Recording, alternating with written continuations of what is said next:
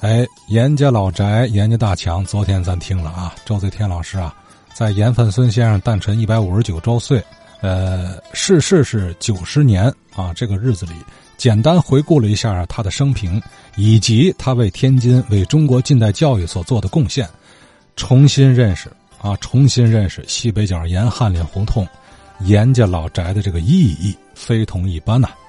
那么昨天我也提到了，说严范孙先生这个人呢特别好啊，极为淡泊名利。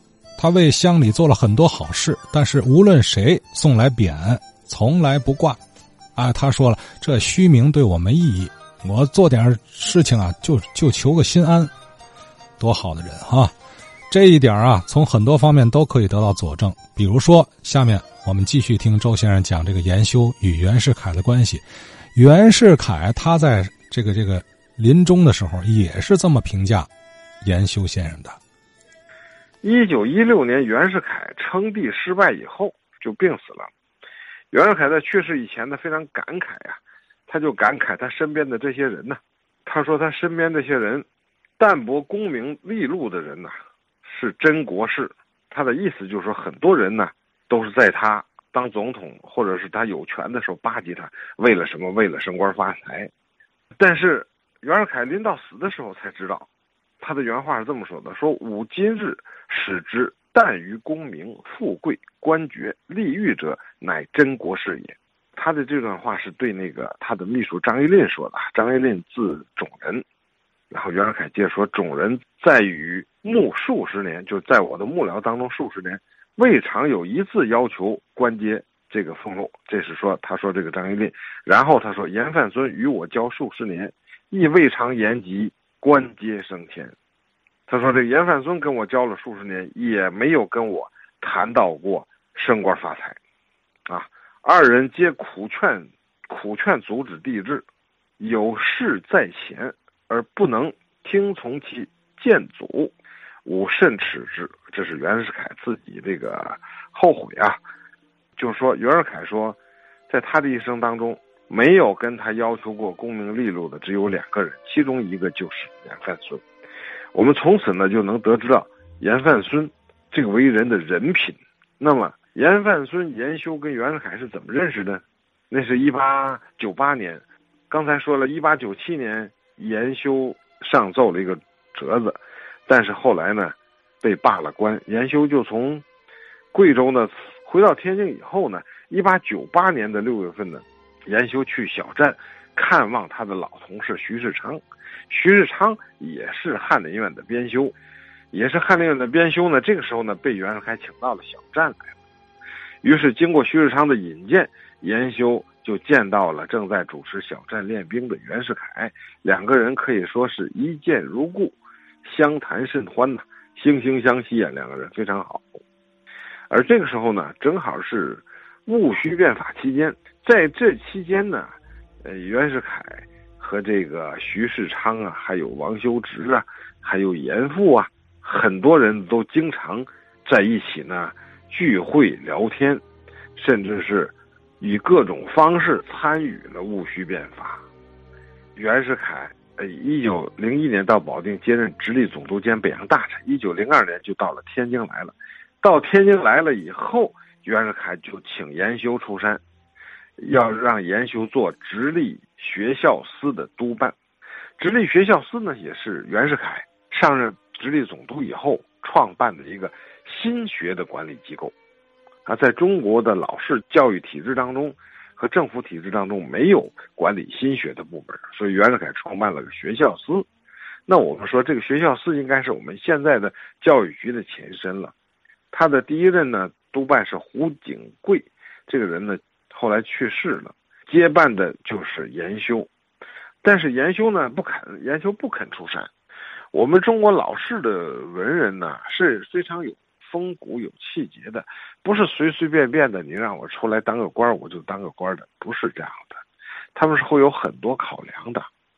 一方面可能会有人用行贿的手段要呃争取一些官职，但是主流是有风骨气节的。严修呢，呃，执意不肯不肯出山。后来袁世凯态度很坚很坚决，啊，非得让严修出来，来来来管这个新式教育。严修没办法，就只好答应了。但是元修呢，还提出了一个条件，提出什么条件呢？说我必须得先去日本考察。也就是说，在他们俩交往当中呢，袁世凯知道严修这个人有本事、有水平，对于新教育是有，不但是有认识、有理解，而且还有实践。所以呢，袁世凯才要请他出来啊做这个新教育嘛。两人是观点是一致的嘛。但是严修怎么考量的时候，就是说自己没有多少新教育的经验，也没有上过新学，所以毕竟不是那么太懂吧。所以说做这个官做这个管理工作是不是能胜任，也还心里没谱。但是在袁世凯这么坚决的态度之下呢，严修也只好答应了，所以才提了一个条件：我得先上日本考察，回来再上任。所以这是我觉得这都是一个既有担当又负责任的官员的态度。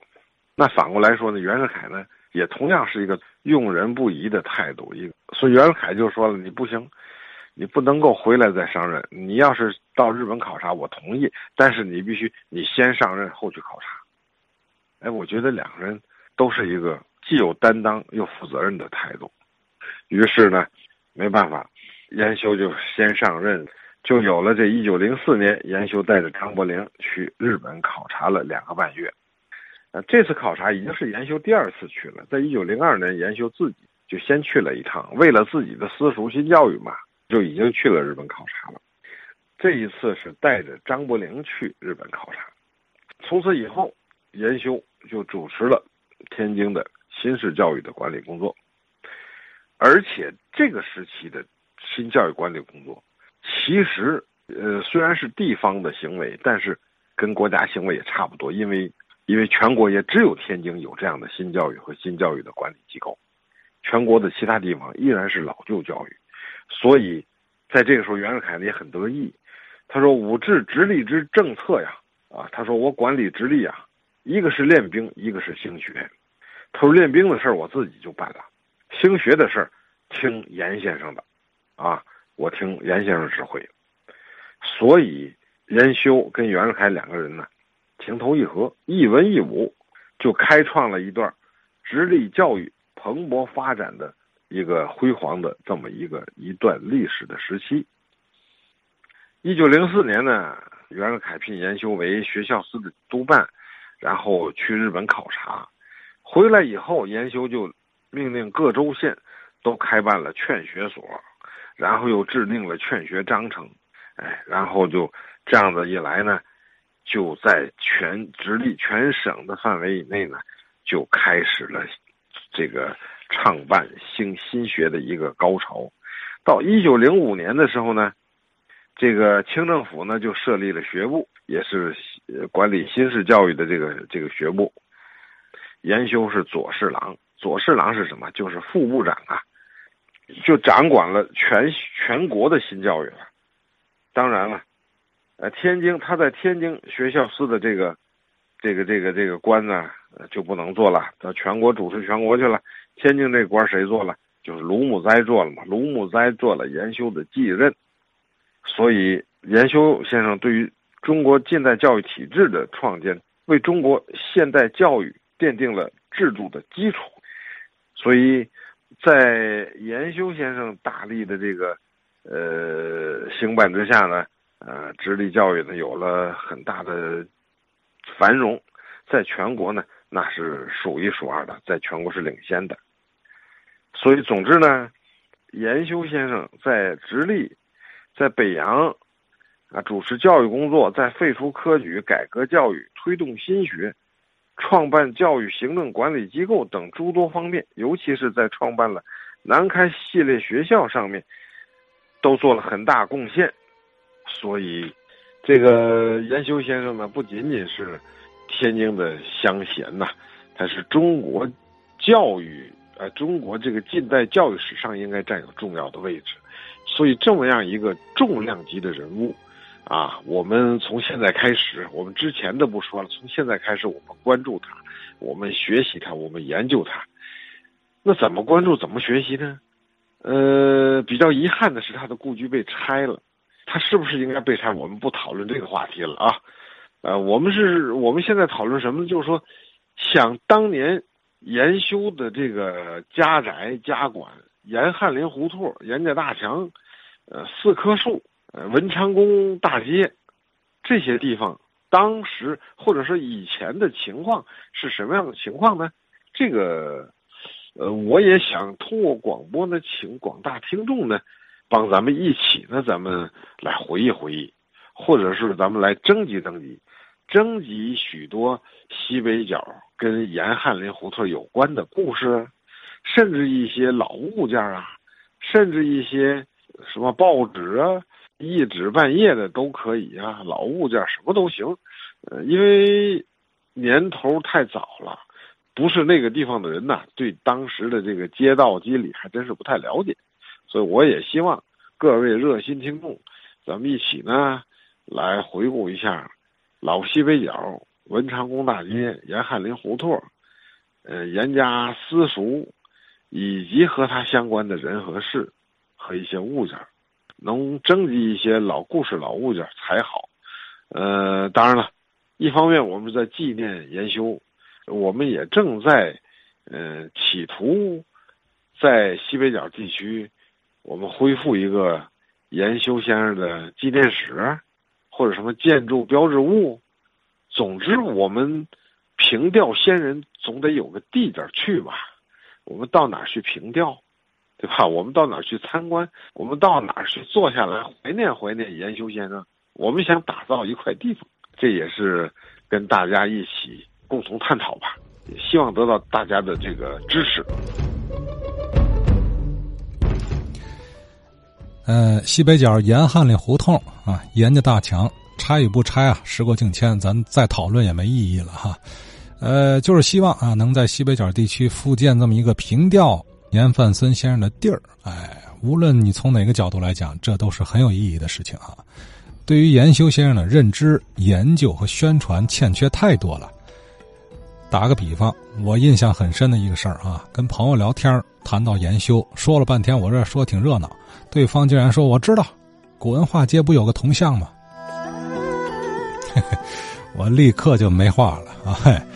我说那俩人啊，一个是严复，一个是研修啊，这就说什么呢？对大众的这个宣传呐，差得太远。呃，要知道这可是地地道道嗯天津卫的文化骄傲啊！最近呢，天博有研修先生的专题展览，挺好。呃，南大校园里，我记得有研修先生的塑像啊。然后呢，在他的这个这个南开学校的原点，他的老宅这就没有了。啊，这么一个大人物呢，对中国近代教育都产生深远影响的奠基人啊，啊，这个西北角这么大片地方，应该能找出一个啊，供市民了解他、供后人凭吊他的地方啊。同时也希望啊。咱们老先生们，咱这个西北角老街旧邻们，有关严汉岭胡同、严家大墙啊、严范孙先生的相关的点点滴滴，您如果有，欢迎您提供您的了解。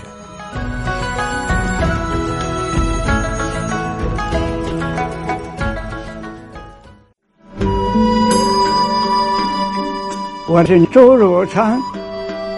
书里，我们天津是底子好的坏的，精华糟粕，心里有个数，要有自信心，不要生长自卑心。我们天津人的智慧成就不次于别的地区，发扬我们的那些出色的地方光彩。我们对这个呀。做一点工作，个人力量有限没关系，你加上了一砖一瓦，我们谁也忘不了你。